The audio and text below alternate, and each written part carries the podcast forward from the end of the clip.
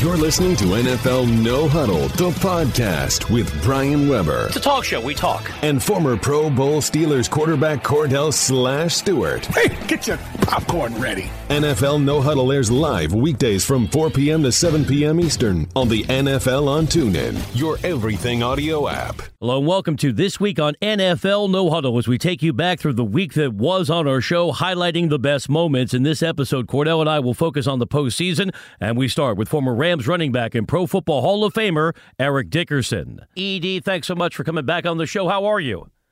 I'm good. How you doing? We are doing well. We were just talking about the MVP race between Tom Brady and Todd Gurley. How do you see it? Brady with the solid numbers once more. Gurley better than 2,000 yards from scrimmage.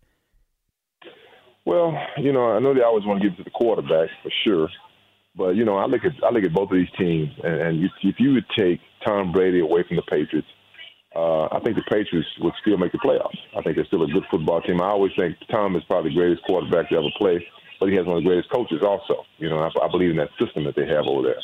If you take Todd Gurley away from the Rams, the Rams are pretty much like they were last year. They may be two or three games better, but not much, much, not much better than that. And I think that comes into effect of, you know, what do you mean to your team? I mean, and Todd has had a year, but so has Tom. He's had a great year too. But you know, I know that they love to give this award to quarterbacks because it's a quarterback league. But I think that really, for sure, Todd has earned this, this award this year.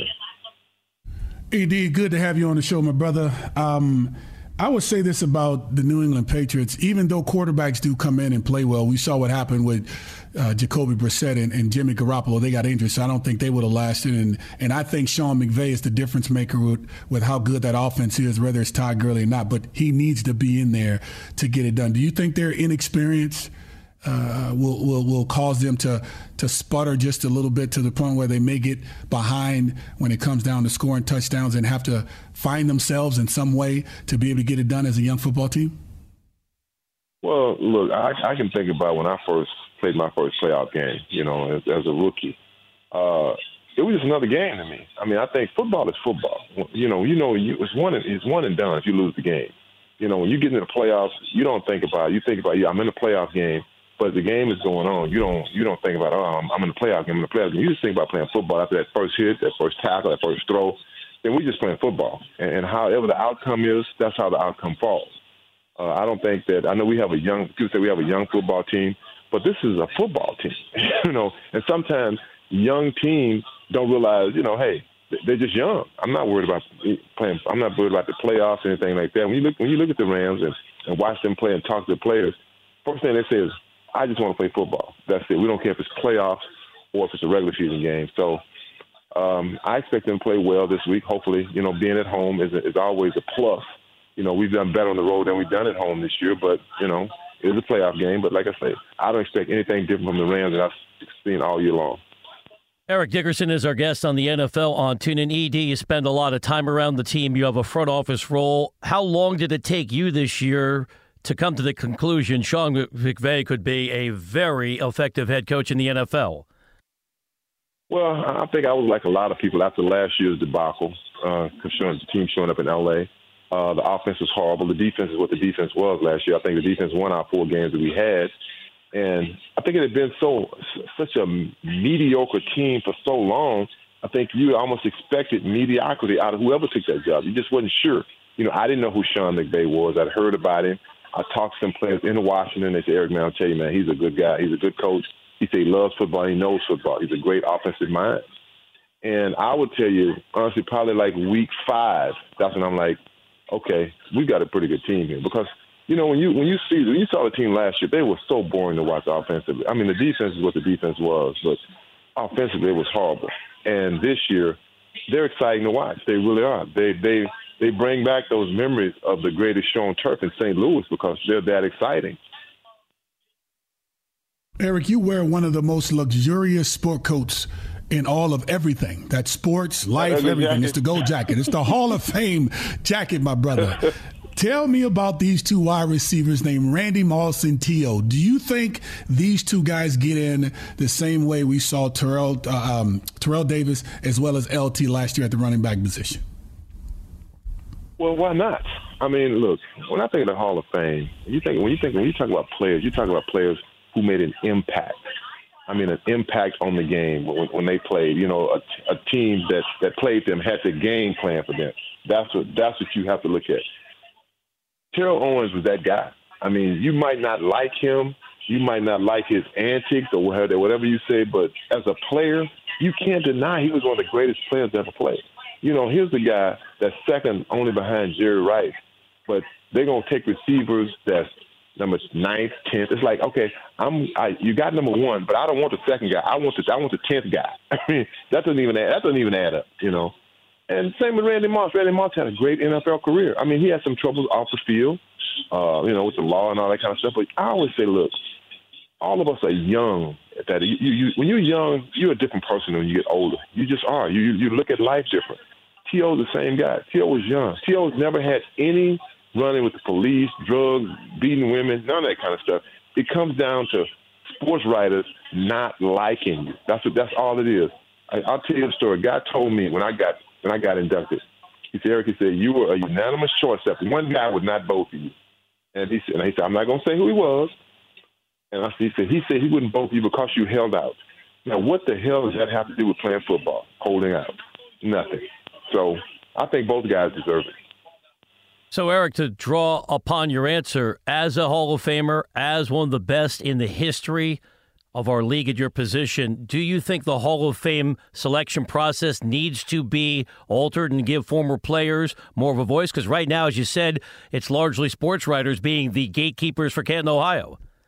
Most definitely, it, it should be changed. Because look, I'm, I, you know, one thing about me is, is that I'm, I'm like I'm this guy. You might not like a guy, you might not uh, care for the guy, but if he could play football, I'm gonna give him his just due. I mean, that's that's what it comes down to.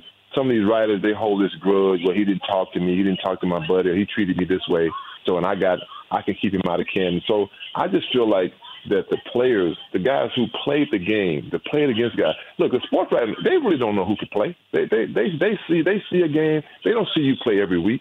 Guys who you play against, I lined up against. To me, another guy that should be in the Hall of Fame is Dexter Manley. I just don't understand it. You, I played against Dexter Manley. I will never forget. I played against Bruce Smith. I played against Lawrence Taylor. I know how these guys. I played against um, Richard Dent. I know how well. I know how great these guys are. When you line up against them week after week, a month, I mean, a year after year, and you see them, you're like, man, these guys, this guy can play. So I just feel like it has to be something done that takes some of this power away from these sports writers. ED, answer this question for me. I, I proposed this to my partner over here, Brian Weber, and he's been a pundit all his life when it comes to sports and does a phenomenal job. But every once in a while, some of these guys, I say these guys, I'm becoming the athlete now, I'm on your side. They have a tendency to gauge some things just a little different and sometimes inconsistent, especially when it comes to this award, when it comes out to the Hall of Fame. Because T.O., it's just laughable for why this guy is not in based on his numbers. They're just so good. It's second to none, and that's to even Jerry Rice. I said, you know what? These guys need to put on a full uniform at a camp for one period buckle up the chin strap, put on the mouthpiece, put the pants on, the shoes, the shoulder pads, the whole gamut, and sit out there for 30 minutes to an hour and cover practice and get a level of appreciation. Understand that while guys been doing this from seven and all of a sudden got to the league and played their best football of their lives, now all of a sudden they get a chance to get in and they can't because you're doing sit-ups in the parking lot. What do, what, is, what, do you, what do you think about these guys wearing uniforms like we did just one time, 30 minutes to an hour? Would that help? Let me tell you something. You know what? You know what? That's that's a great that's a great idea. But I'd even take it a step farther. Uh oh. I would like them to get on the field. Oh no. And take those hits and, t- well, rush you know, guy. They you won't be able to do. Like. They won't just, cover just, the game just, no more. They'll be done. Just even if you're not in the play, just to see how fast it is, just to see how quick it is, and you can say, "Oh hell no, I'm good. I'm gonna go back and grab my pen and paper." Just appreciation. That that that's all I'm saying. I'll probably never it get is. in. I mean, you know what? I'm it's, just glad it's I no know you different guys. From a guy, it's no different from a guy writing writing a, an article. Look, I wouldn't know how. I mean, I could write an article. It wouldn't be nothing like. It wouldn't be as, as good, even close to what a professional writer would write, right. a sports writer. You know, because that's his job. You know, that's what that's what he does the best. He's been doing it since he was a kid, and it's just like playing sports. You've been playing quarterback, like you you played quarterback when you was a kid. I played running back when I was a kid. So as time goes on, you get better and better and better and better until you reach the, the pinnacle, and that's the National Football League. You can't go any higher there. Kordell wants me to put on the pad so I pass away, and he's a solo host. Last one for me, ED. Jeff Fisher's looking for a new head coaching opportunity. What do you make of Fisher saying he left the Rams in good shape because the team is playing well? That's a sign that when Fisher walked away, everything was just fine with the Rams. You know, I'm going to a comedy show tonight, and the guest the guest is going to be Jeff Fisher. He, he, he's a stand up comedian that night. Man, please, are you kidding me? Let me tell you something. Jeff Fisher left this team. He, we had a good defense. We've had a good defense for years. Offensively, it was a joke, and I mean a big joke. We didn't know. We we had no idea what we were doing. I mean, when I watched the, the Rams play last year, I could almost tell you every play was going. It's going to open up. Was going to be a dive right, a dive left, or a check down, or five yard out. Every game. I mean, it, it never changed. And for for Jeff to say that he left his team in pretty good shape, he said pretty good shape. to me, that's a sign of just what he is. He's he's mediocre. He's a mediocre coach. I mean, you can't you can't live on mediocrity. Being eight and eight, and they feel that's a good season. To me, eight and eight is a losing season. I don't care how you cut it. I mean, I just don't believe in that. I'm all about when I like, like when I told Jeff last year. I told him I don't care about hurting your coach's feelings. I want my team to win. That's what I'm all about, winning. And so in LA right now, we're winning. The team is happier. The city's happier, and that's what it's all about. And like I told Jeff Fisher, I said, Jeff Fisher, I'm gonna always be Eric Dickerson of the Los Angeles Rams. I said that's why I wear that gold jacket. I said you will be Jeff Fisher of the Tennessee Titans, the Chicago Bears, or wherever. I said, but I will all be Eric. I will always be Eric Dickerson of the Los Angeles Rams, and, and I was right. Ed, always a pleasure. Thanks so much for coming back on the show. Great to see you on TV on Fox Sports One. Keep it going. Look forward to saying hello in person when we get to the Super Bowl. For sure. Hey, take care, Kordell. Yeah, hey, you too, hey, bro. Good talking him, to you. Get, get him in those pads. Get him in those oh, yeah. pads. Oh, yeah. I'm working on it right now. Thank you, Eric. okay. All right. Okay. All right. Bye. You're listening to NFL No Huddle, the podcast, and we'll be right back with more after this. It's a new year and time for you to explore new podcasts on TuneIn. Bring in 2018 with exciting new podcast episodes for the whole family like Story Pirates, This Podcast Has Fleas, Tumble Science for Kids, The Alien Adventures of Finn Caspian, and so many more. Start your new year with these podcasts and more. Just search podcasts on TuneIn today.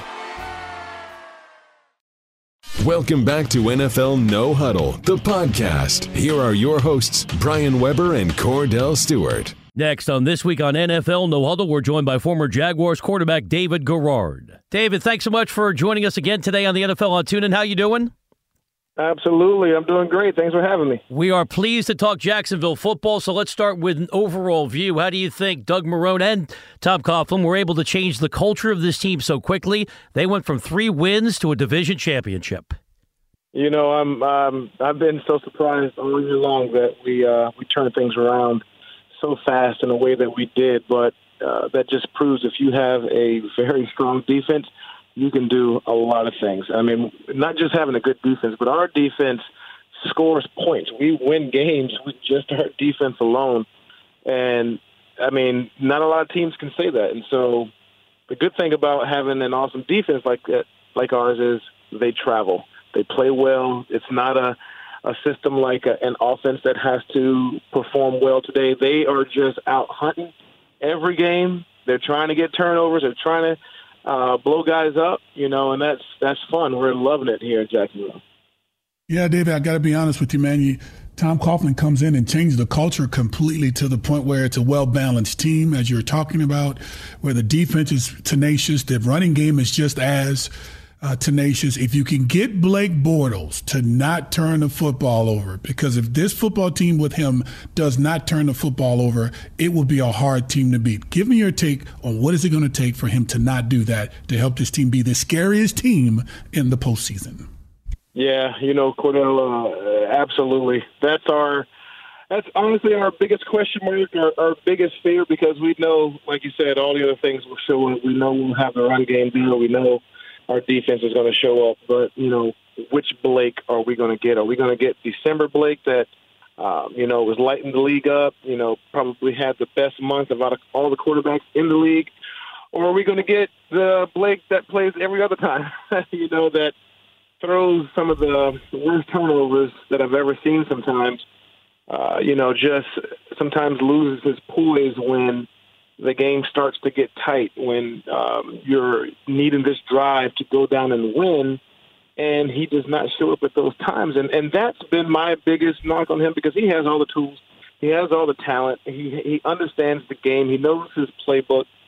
It's when the game is on the line, we need this drive.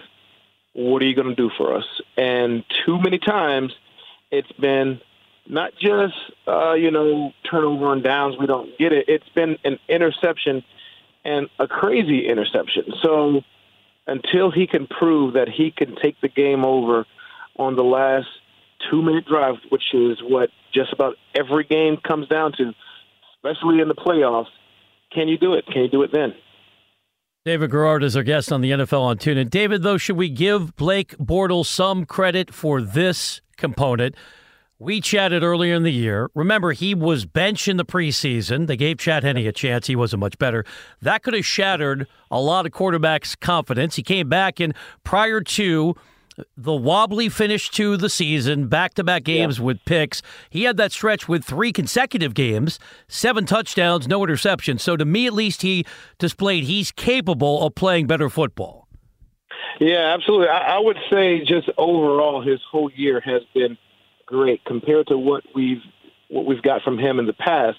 It's been a great year for Blake Bortles, and like you said, that that stretch he had there where he was just being real dominant with the ball, it just it just seemed like he was playing with a confidence that we hadn't seen him have before, and we want to make sure that he gets that back because you know it's win and you go back home and and hopefully have a job moving forward, you know, in the future. I think this is an opportunity for him to go out and shine in the playoffs, and everybody knows you can make your money, you can make your hay in the playoffs. You go out and play well, you win the ball game, and and you show that you have that moxie, that makeup that it takes to go out and you know put the game on me, put the game on my shoulders, and I'll carry us to a win. That's what we want from Blake, and it's still we still haven't quite gotten that yet.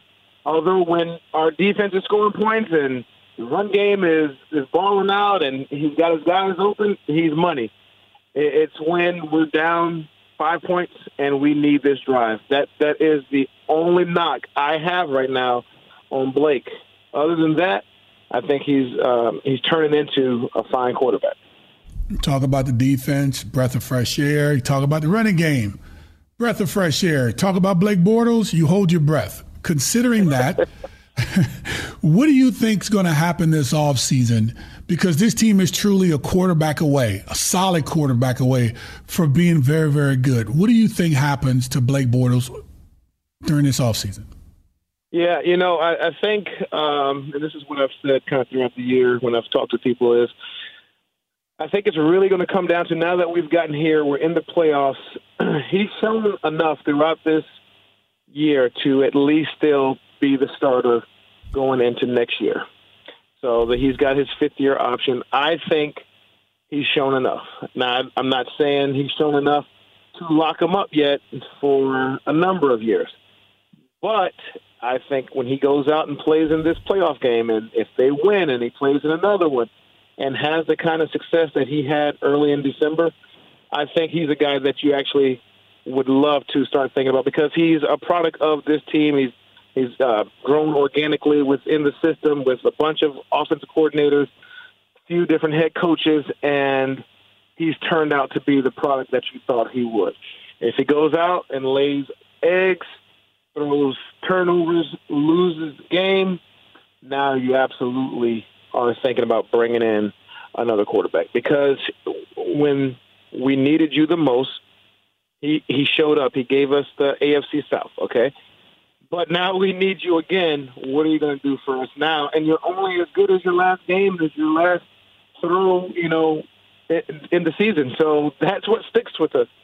Week five through week ten. That's not what we're thinking back on. We're thinking about your last performance. And if they aren't getting somebody in, say, like the third round or bringing in a free agent quarterback, something's going to happen. It all I think hinges on his performance through the playoffs.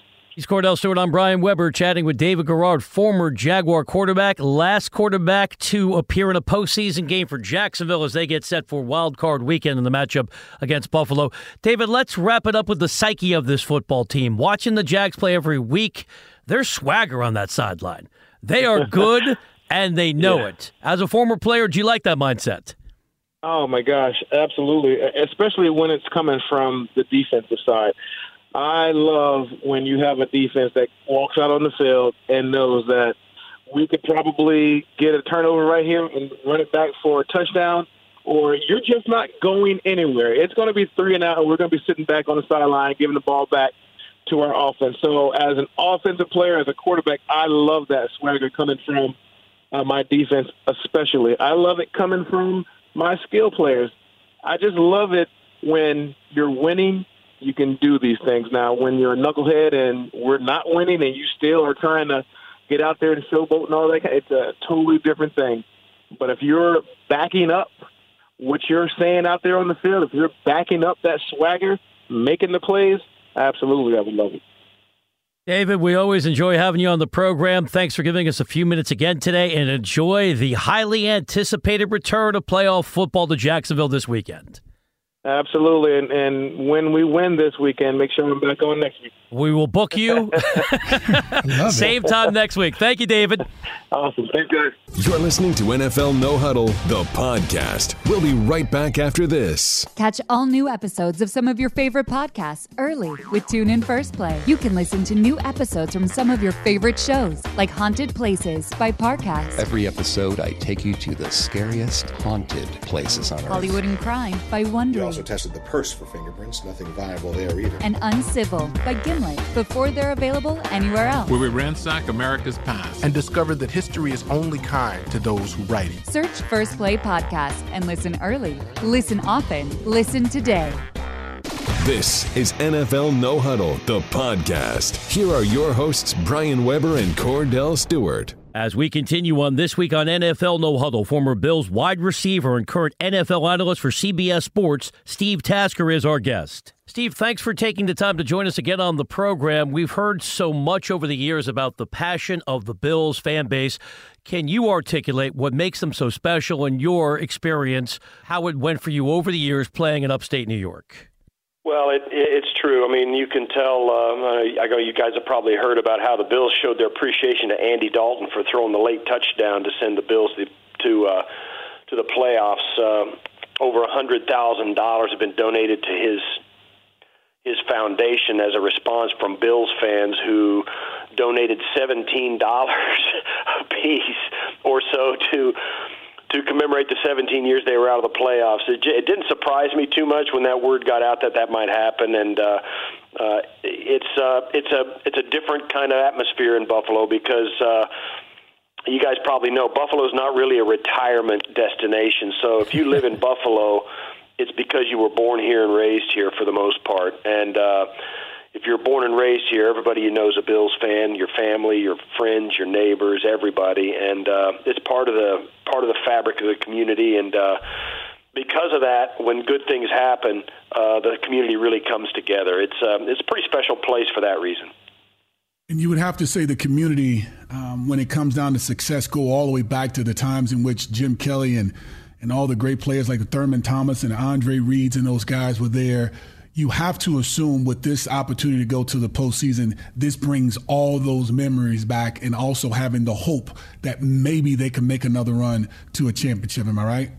Yeah, I mean that it's it's really it's it, they've coined a new phrase here in Buffalo uh, called drought babies, and that means kids who are too young to remember the team going to the playoffs and who haven't experienced it yet after after 17 years. So uh, the drought babies have come to an end finally, and now they they can kind of take part in what their parents and grandparents have been telling them for for years that how great it is to be in the playoffs. It's it's pretty neat uh, because it's the way it happened, as you guys know, where the Bills had to win and then get some help, and then the NFL moving the schedule so that all those games took place at the same time, and the Bills game got over. The Bills had done their part, and then everybody all across, every Bills fan all across the world was finding a place to find out about what happened in that game, and they all found out at the same moment, and it was pretty special. So, yeah, the, I don't think there's any illusions about the team being good enough to win a Super Bowl, but right now everybody's really, really enjoying the fact that they've made it to the tournament.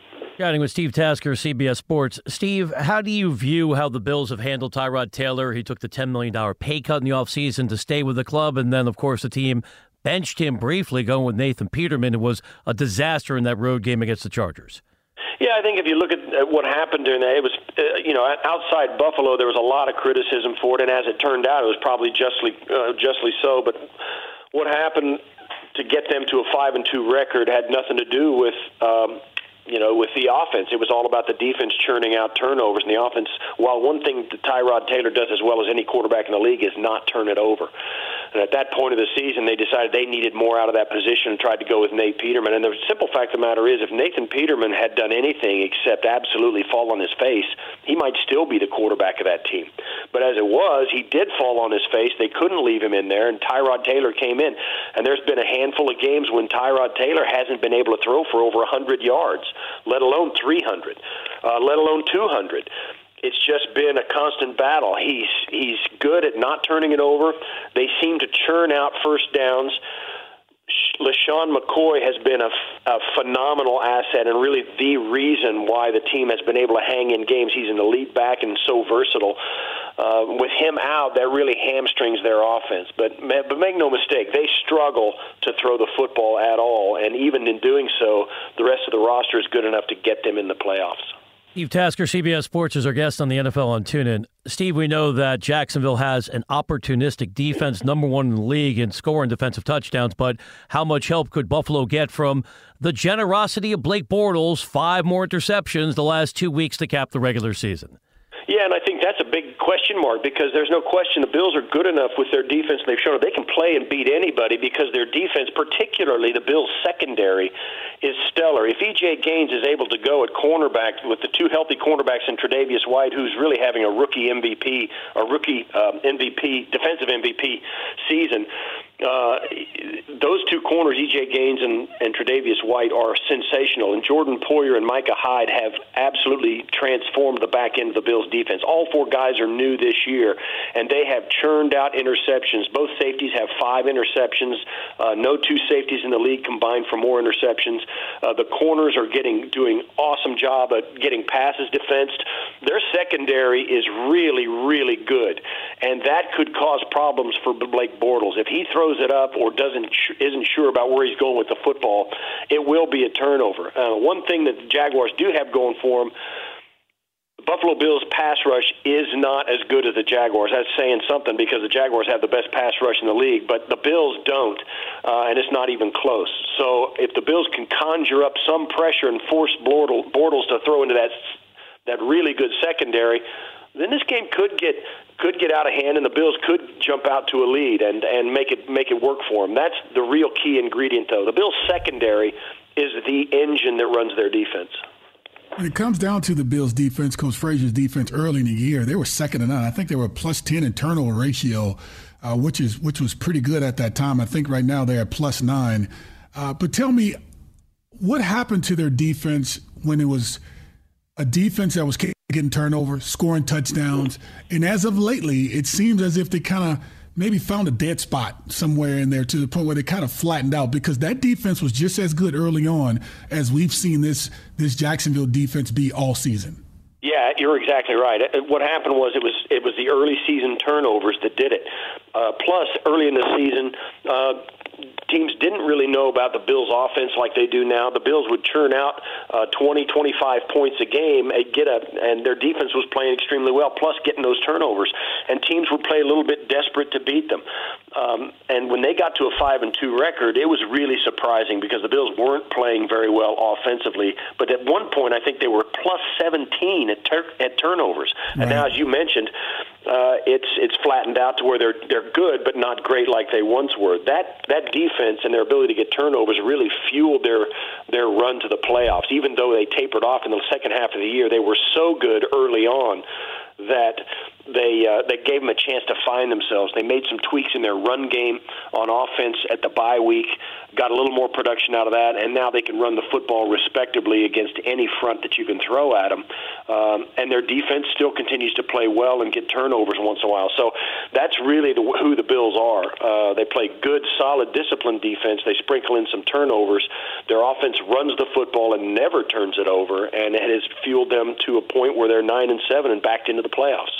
Steve, let's wrap it up with a big picture in the AFC. How surprised would you be if we don't get the rematch of the Steelers and the Patriots again in the AFC title game? Yeah, I'd be really surprised. Uh, those two teams are sitting now with a week off, uh, a much needed week off uh, to get rest and healed up. Um, I think this is a, a chance for them to, to, you know, they're. I think we're on a, de- a, head, a collision course uh, in Foxborough to see the Steelers go in there. I think that'll be the D game.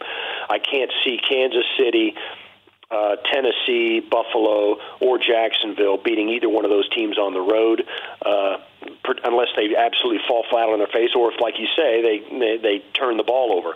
So I think I think that's it. I think they're the teams to beat, and I think uh, I think uh, New England is probably going to get back to the Super Bowl, and it'll be interesting to see who they face. But I think Pittsburgh's the only team with a shot to go into Foxborough and win.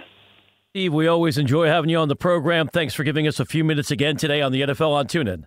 Thank you, guys. Appreciate it. You're listening to NFL No Huddle, the podcast, and we'll be right back with more after this. It's a new year and time for you to explore new podcasts on TuneIn. What better way to celebrate the new year than taking a look back at the best podcasts of 2017? From news and politics to true crime, comedy, and history favorites, we've rounded up our favorites, and there's something for everyone. Shows included Dirty John, S Town, My Favorite Murder, Homecoming. Pod Save America. Start your new year with these podcasts and more. Just search podcasts on TuneIn today. Welcome back to NFL No Huddle, the podcast. Here are your hosts, Brian Weber and Kordell Stewart. Welcome back to this week on NFL No Huddle, chatting with former Saints quarterback Bobby Hebert, now with WWL Radio in New Orleans. Bobby, thanks for taking the time. How are you doing today? I'm doing good. Um, hopefully, this cold weather will go away next week. Uh, it's, to be in South Louisiana, this is way too cold for us. It's very cold. How you doing, bro? Good to hear from you. I remember the last time we talked, I think the Saints was playing against Miami. Correct me if I'm wrong. And you asked a question after they were on this losing streak. You said, Kordell, can they get it done? And I said, well, you know, it, it depends on how many breaks we can have, right? Everybody laughed, you and Deuce. And guess what? They went on like a four or five game winning streak. You know, I'll say I was wrong and you were right. So go ahead on and start bragging right now if you like, because right now the Saints is playing some of the best football, particularly on defense and also in a different way. They're doing it with the running game with Mark Ingram and Alvin Kamara? Well, the, the thing is, uh, I think it's wide open, to be truly honest, Kordell. I think the Falcons can go to Los Angeles and win. And the reason why I bring that up, you look at the top three seeds in the NFC, uh, uh they're playing quarterbacks that have previously struggled uh, for Jeff Fisher. So, so think about that, who they counting on. Look at Jared Goff, and then how hard that is to, to get your career started in the NFL and to be outstanding uh, as a rookie. Then you look at Case Keenum. Uh, he was part of that Ramsey and Nick Foles. So that's why, to me, it's wide open. You look at Cam Newton was an MVP. Matt Ryan was an MVP. Drew Brees, a first ballot Hall of Famer. He's a Super Bowl winner. So it'd be interesting to see what's going to happen because uh, when you look on the back end, uh, I mean, I, I, I could see a scenario, and now, now wouldn't this, this like a movie, wouldn't this be crazy, Kordell, this would happen? The Saints beat the Panthers. The Falcons beat the Rams. Now, all of a sudden, I, I like the Falcons' chance going up to Philadelphia. Now, I think it'd be an upset if the Saints would beat Minnesota, Minnesota. But guess what? Then the NFC Championship would be in the Mercedes-Benz Superdome to go to the Super Bowl. Oh my God! No, that thing would be crazy, Bobby. It would be. It would, it would be pandemonium, bro. It would be like a uh, like a movie, and you can tell Saints fans today if that would ever occur, they would say, well, I don't even want to go that far if we lose to the Falcons in New Orleans for them to go uh, to Minneapolis in the Super Bowl. Crazy. The world would come unglued. Bobby Hebert is our guest on the NFL on TuneIn. Bobby, let's go back to prior to the start of the regular season, covering the Saints in training camp and the preseason. How long did it take to get a sense Alvin Kamara could be a special running back in his rookie season? Well, uh, I knew that Sean Payton uh, was going to know how to utilize him. And what I mean by that, uh, he kind of put the blueprint out there, and you know, copycat lead, how you utilize uh, running backs. You look at the Panthers going to get Christian McCaffrey. You look at a one-two punch uh, with Coleman and the Falcons, but really, it all started back in '06 when uh, they got Reggie Bush, and then it was Reggie Bush plus when they added Darren Sproles. And then so then you got the trifecta, and now an Alvin Kamara. So the one thing you're going to see uh, with Drew, and right now they are hurting at the tight end position. They're not uh, exploiting defenses. You know, when you look back when they had Jeremy Shockey, uh, they had Jimmy Graham, and even Benjamin Watson. Well, that's something that's hindering Drew uh, right now. Uh, but I say he's hindering, but then you look at the Saints offense, it's ridiculous. Do you know since 2006 that 50% of the time in a dozen seasons they finished number one, and they've either been number one or number two nine out of 12 seasons. So you say you get kind of spoiled as a Saints fan because, you know, oh, Drew had an off year uh, when he threw for over 4,300 yards. He's the most accurate quarterback. He breaks his own records for accuracy. And then the point being is that where the Saints are at right now – and how Drew's still going to spread it around, how they utilize the backs in the passing game. You used to hit 8, 9, 10, 11 different receivers. Now it's more 6 to 8. But even though you have Michael Thomas, you're still going to see, uh, let's say, out of the top four receivers, uh, as far as receptions in the game, uh, the two of them are going to be the running back, both Mark Ingram and Alvin Kamara. Bobby, when you look at you know how quietly this team has been able to produce, and I say quietly because you know, sometimes you have a tendency to compartmentalize what you choose to see as far as how this offense is actually producing. They're doing it differently. It's not Drew Brees by himself, it's the running game. But on the defensive side of the football, Cameron Jordan has truly been playing good football all year. He's got an opportunity to be selected to first team uh, as a first team All Pro. Uh, he has 13 sacks, which is most that he's had throughout his entire career. Give me your take on how impactful he's been when it comes down to the push with the front four of that defense. Listen, Cam Jordan uh, is a flat out stud. I mean, there's no way else you could describe it. I don't think he gets enough respect. If Cam Jordan was playing in New York or L.A., or if he was with the, the Dallas Cowgirls, he gets so much recognition it'd be ridiculous. I heard but when that. I look at when you heard that Cowgirls, I heard that. I heard that. I, I always always think that's a great day for Saints fans. Uh, when uh, if the Saints can't win, at least Dallas loses. So, but but that's another topic. But looking at Cam Jordan, you, you know what's amazing between him and Drew Brees is their reliability. They never hurt. Right. Look at the consecutive games. Cam Jordan plays every snap, and he doesn't miss a game. Coach Payton said he's really a freak of nature. Whether it's the, uh, the six snaps of the game, whether it's the 48 snap or the 60th snap, the motor's still going. He plays at an intensity, game in and game out. And so, to, first of all, to be accountable, you have to be uh, reliable and and, and he's he's always there. Now, uh, if you look at it, I'm a big fan of Pro Football Focus, and because uh, I like analytics and how you break things down. And they uh, this year, if you look, can you be not just a specialist like rush the pass or how you play against the run? I'm telling you, first, second, third down, Cam Jordan is, is, is he's in the conversation to be the best. If you look at the overall grade, I think only Von Miller if I can recall this from Pro Football Focus this season, has a better grade than uh, Cam Jordan. So I take the approach: how could Cam Jordan uh, not be not just a Pro Bowler, but all Pro? But he, he is truly at that level. Now, uh, you know, you can't use it, uh, injuries as an excuse, but I think he was even better when Alex Okafor, who they got from the Cardinals, was playing opposite defensive end, and he's out for the season. And then also they lost their quarterback of the defense. And Manti Te'o's been playing good. I think he could get exploited in pass coverage. But when you look at A.J. Klein, uh, with him being out now for the year, that would have been like almost uh, when they had a playoff run or Super Bowl run, not having Jonathan Vilma in the middle. Because he truly so, even though they're piecemeal and putting things together on the defense, and we always said the Saints are always going to have a top five offense. Can the defense get to the middle of the pack? Well, right now they are at middle of the pack. But another area I was just thinking about this is that the Saints offensive line has been outstanding, and they haven't really played two or three games in a row. They've had injuries, uh, and I truly believe this, and I don't think this is just home cooking. If you talk about their starters, if they could have Terron Armstead at left tackle, and they, they have Andrus Peat at uh, left guard, Max Unger, who I, I think is one of the top centers, and he, we got the bad end of that deal with uh, Jimmy Graham from the Seahawks. Max Unger, and then you got Larry Warford, who they got from the Lions in free agency at right guard, and Ryan Ramczyk, the, the rookie from Wisconsin, right tackle. The Saints have a top two, three offensive line in the league simply because how they could pass block and run block. I mean, you look, Drew Brees has always been the least sacked quarterback uh, the last 12 years.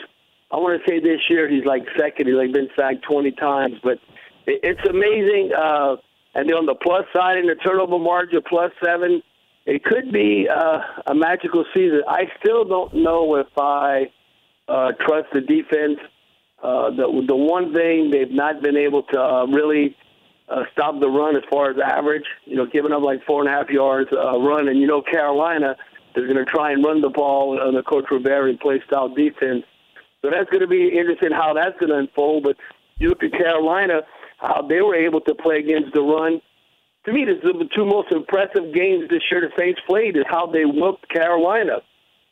Carolina got some studs on defense, but they, the Saints in week three ran for 149 yards. In week 13, they ran for 148.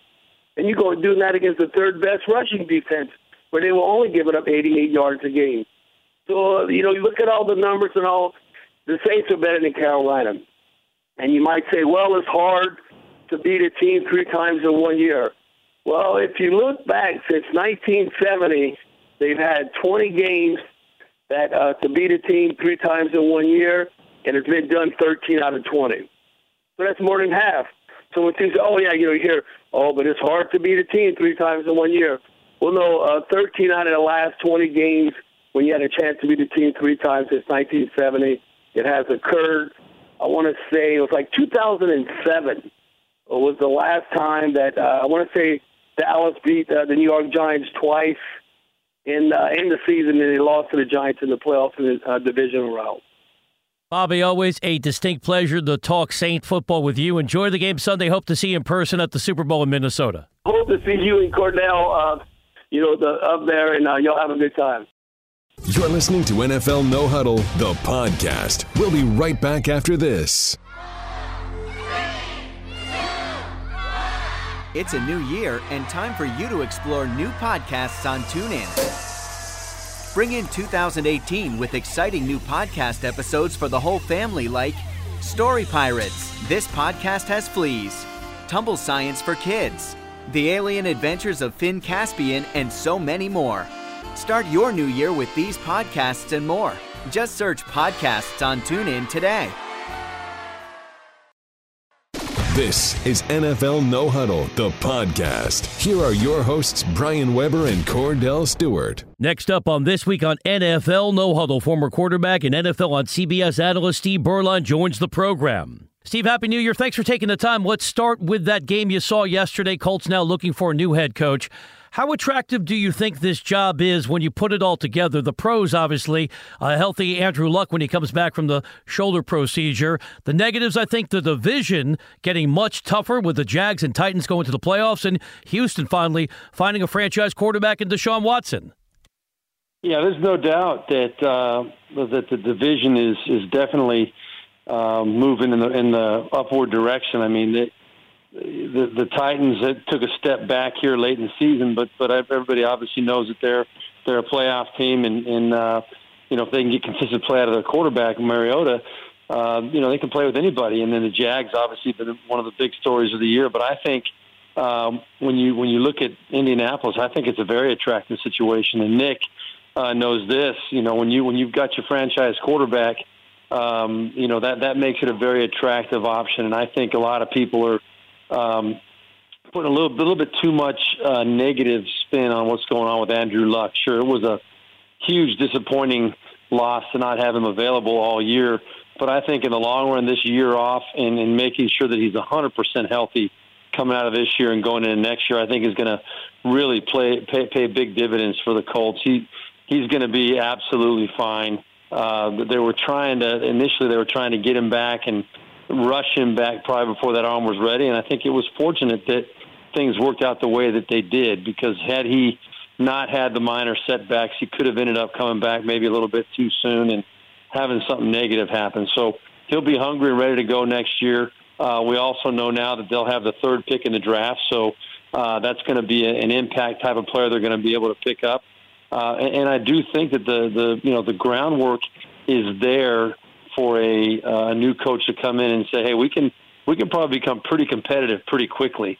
Uh, as long as we keep Andrew Luck healthy, they need to address the offensive line uh, and maybe get another playmaker uh, in the pass game to go along with T.Y. Hilton. Uh, but I, I think that it's a pretty attractive option when you consider all the ones that are open out there right now. Well, Steve, you know, me, unlike you know other people, when I look at the coach job, you know, I think it's a, it's definitely a, a, job that any head coach will love because some of the things that you've laid out, and just kind of looking at the quarterback position. Uh, I also look at Jacoby Brissett. I mean, he did a great job coming in on short notice, having to uh, go through all the terminology and be brought up to speed as far as everything going on with that offense. If you are a, a new guy looking to take this job over, knowing as though there may be some time before Andrew Luck is actually ready to resume his his duties as uh, the starting quarterback for this team. How much faith do you have watching watching the game yesterday and watching what you've seen thus far of Jacoby Brissett? Well, I, I had a chance to see uh, Jacoby a couple times this year. We we had a couple of their games, uh, and, I, and I was very impressed. And everything you hear from uh, from the the head coach Chuck Pagano, who um, obviously until today had that role, uh, or until yeah, I guess it was today or yesterday, whatever it was.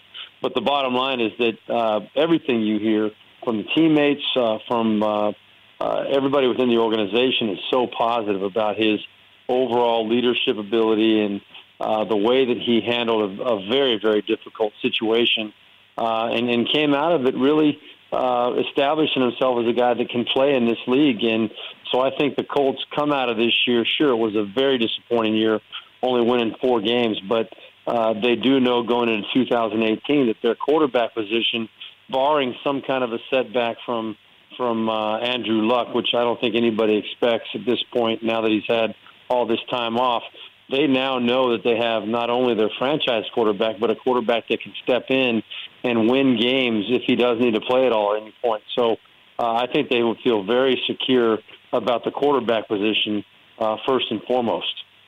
Steve Beuerlein of CBS Sports is our guest on the NFL on TuneIn. Steve, you played in Jacksonville years ago when they were the expansion Jags. How do you think Tom Coughlin and Doug Marrone have changed the culture so much in one season to go from three wins to the playoffs? Well, I don't know how they did it, but they did it, and and I I, I say that kind of sarcastically. You know, I, I don't know exactly what measures uh, the two of them took, but uh, when I was in Jacksonville for the first year of the franchise, I saw enough of Tom Coughlin to know the way that he runs his his kingdom, so to speak. And uh, he and Doug Marrone are 100% on the same page. They come from the the same type of uh, uh, background philosophically in terms of what they believe uh, are the are the you know, the most important uh, characteristics of a good football team. It starts with being a tough, physical team up front on both sides. It starts with being able to uh, run the football and stop the run, uh, and then uh, protecting the football and creating turnovers. Those are really those are the three main points that, that Tom Coughlin always has emphasized, and uh, he doesn't settle for anything less if he thinks you're a liability um, and Doug Marrone feels this way as well. They they won't put you on the football field. And that's been one of the most impressive things with how they've handled Blake Bortles. I think they've they've brought him along very very uh, uh, carefully, uh, very smartly, and, and that really is going to be the key for them moving forward. Uh, you know, you're playing they're playing a team in Buffalo this year that has gotten to the point that they are because they have waited and capitalized on other teams making mistakes. And uh, they're not a team that's going to go out necessarily and beat you. Uh, they're going to wait for you to beat yourself. And, and if you make a mistake, they're going to make you pay. And so I think that's what it's going to come down for them this week, uh, as far as Jacksonville is concerned. If if Blake Bortles can protect the football and not revert back to the old Blake Bortles, uh, I think Buffalo is going to have a hard time beating Jacksonville because they're so solid up front on both sides of the ball, and and that defense is playing at a uh, really a, a different level than any other, any other defense in the NFL right now. Uh, sure, we we know that they got uh, beat up pretty good by the by the 49ers a couple weeks ago, uh, but that happens every once in a while. The game plan, whatever it might have been, who knows? But everybody respects the Jaguars as being a top-notch defense across the board. So um, I, I just don't see Buffalo being able to hang with them as long as Blake Bortles doesn't keep them in the ball game. Rams with just six players on the roster who've ever competed in the postseason game. Steve, great information as always. Happy New Year. Thanks so much for joining us again on the NFL on TuneIn. All right, guys. Anytime. Glad to do it. Take care. You're listening to NFL No Huddle, the podcast, and we'll be right back with more after this. Catch all new episodes of some of your favorite podcasts early with TuneIn First Play. You can listen to new episodes from some of your favorite shows, like Haunted Places by Parcast. Every episode, I take you to the scariest haunted places on earth. Hollywood and Crime by Wondery. We also tested the purse for fingerprints. Nothing viable there either. And Uncivil by Gimlet before they're available anywhere else. Where we ransack America's past and discover that history is only kind to those who write it. Search First Play Podcast and listen early. Listen often. Listen today. It's a new year and time for you to explore new podcasts on TuneIn. Bring in 2018 with exciting new podcast episodes for the whole family like Story Pirates, This Podcast Has Fleas, Tumble Science for Kids, The Alien Adventures of Finn Caspian, and so many more. Start your new year with these podcasts and more. Just search podcasts on TuneIn today. Welcome back to NFL No Huddle, the podcast. Here are your hosts, Brian Weber and Kordell Stewart. As we close out this week on NFL No Huddle, we welcome in former Chiefs wide receiver Eddie Kennison. Eddie, thanks so much for taking the time to join us. How are you today? Oh, no worries, guys. I'm doing fantastic. How are you guys today? We are doing well, and we appreciate you coming on the NFL on TuneIn to talk about your old team. So let's start with the playoff atmosphere we can anticipate tomorrow. You played for five different teams, so you know the entire league. What are the Titans going to have to deal with tomorrow in Kansas City? How much of a home field advantage is there at Arrowhead? well, you know, whether it's a playoff game or a regular season game, and I'm sure Kordell he, he he's been he's played in Arrowhead before, brother. It is a college like atmosphere. These fans in Kansas City, they're so loyal. They're the loudest, and I put emphasis on the loudest uh, fan base in the National Football League. Tennessee Titans, for players that have not played in Arrowhead in their career, they're getting ready for a, a rude awakening, brother, because these fans, they get loud, they enjoy football. Well, let me take that back. They love football. And then you got to deal with Andy Reid, Alex Smith, and the rest of the crew that's on the field on game day. Eddie, you mentioned, glad to have you on too, by the way, and it is the home of the Chiefs and not the Braves. Um, when going to Arrowhead.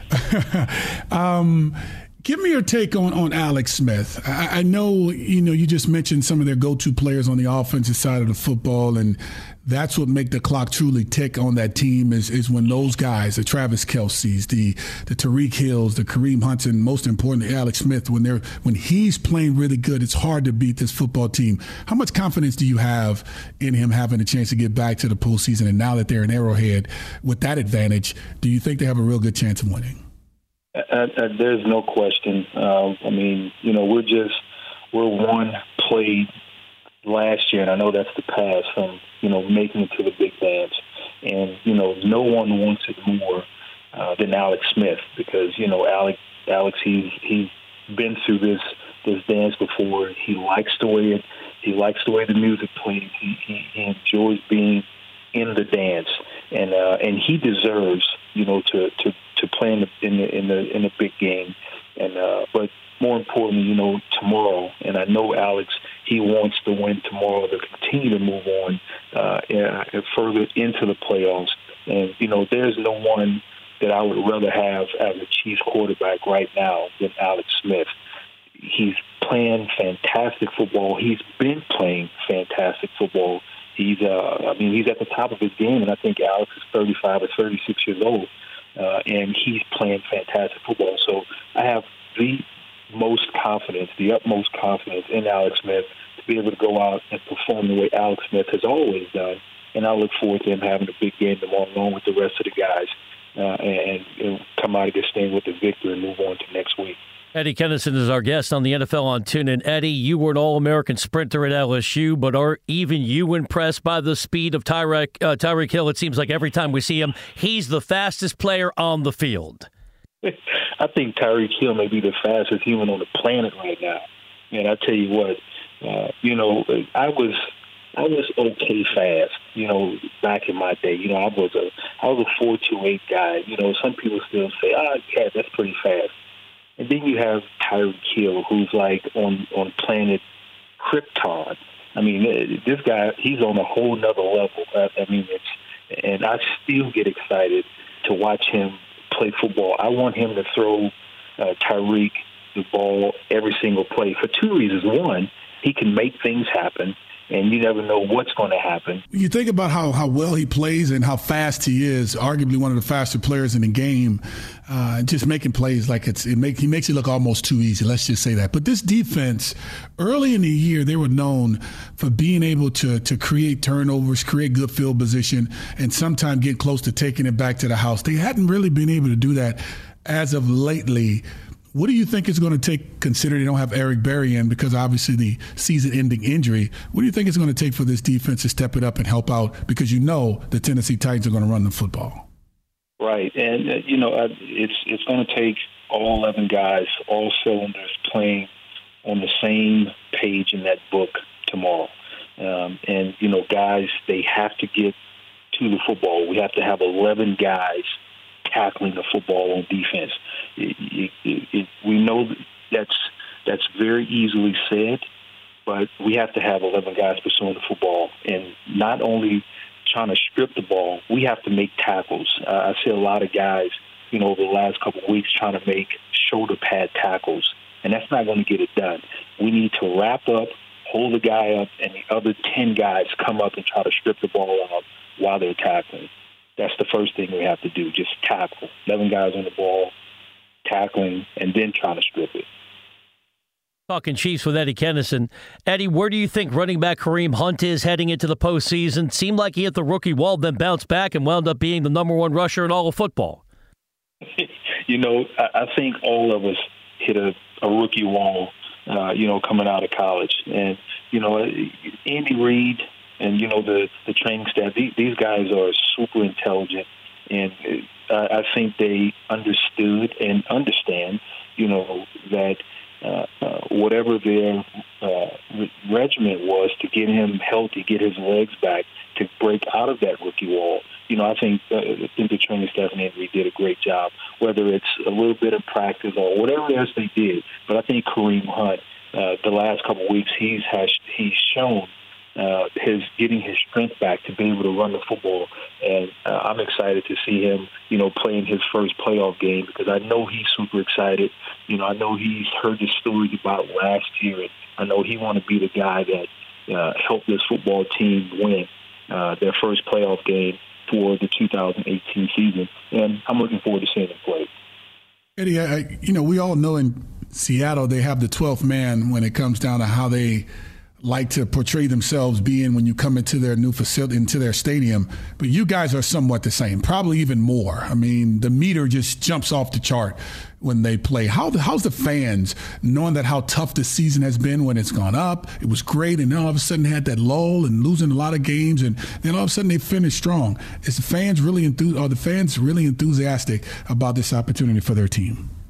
I would say Kordell, yes, because uh, even when you know the, the ball club was having the, the mid-season low points, those you know five or six losses that they had, we still had our fans pack Arrowhead Stadium. That's how passionate they are. They understand uh, the wins. They they feel for when the team loses because it's like they're losing as well, but they have to come back to support their guys on the field because our fans feel like they're playing. They feel like they feel like they're on the field, uh, taking the hits and all. So they are emotionally and physically, in ways, tied to the game, just like the guys are that are playing uh, on the field. And our fans are not afraid to show up, brother. Good, bad, or indifferent.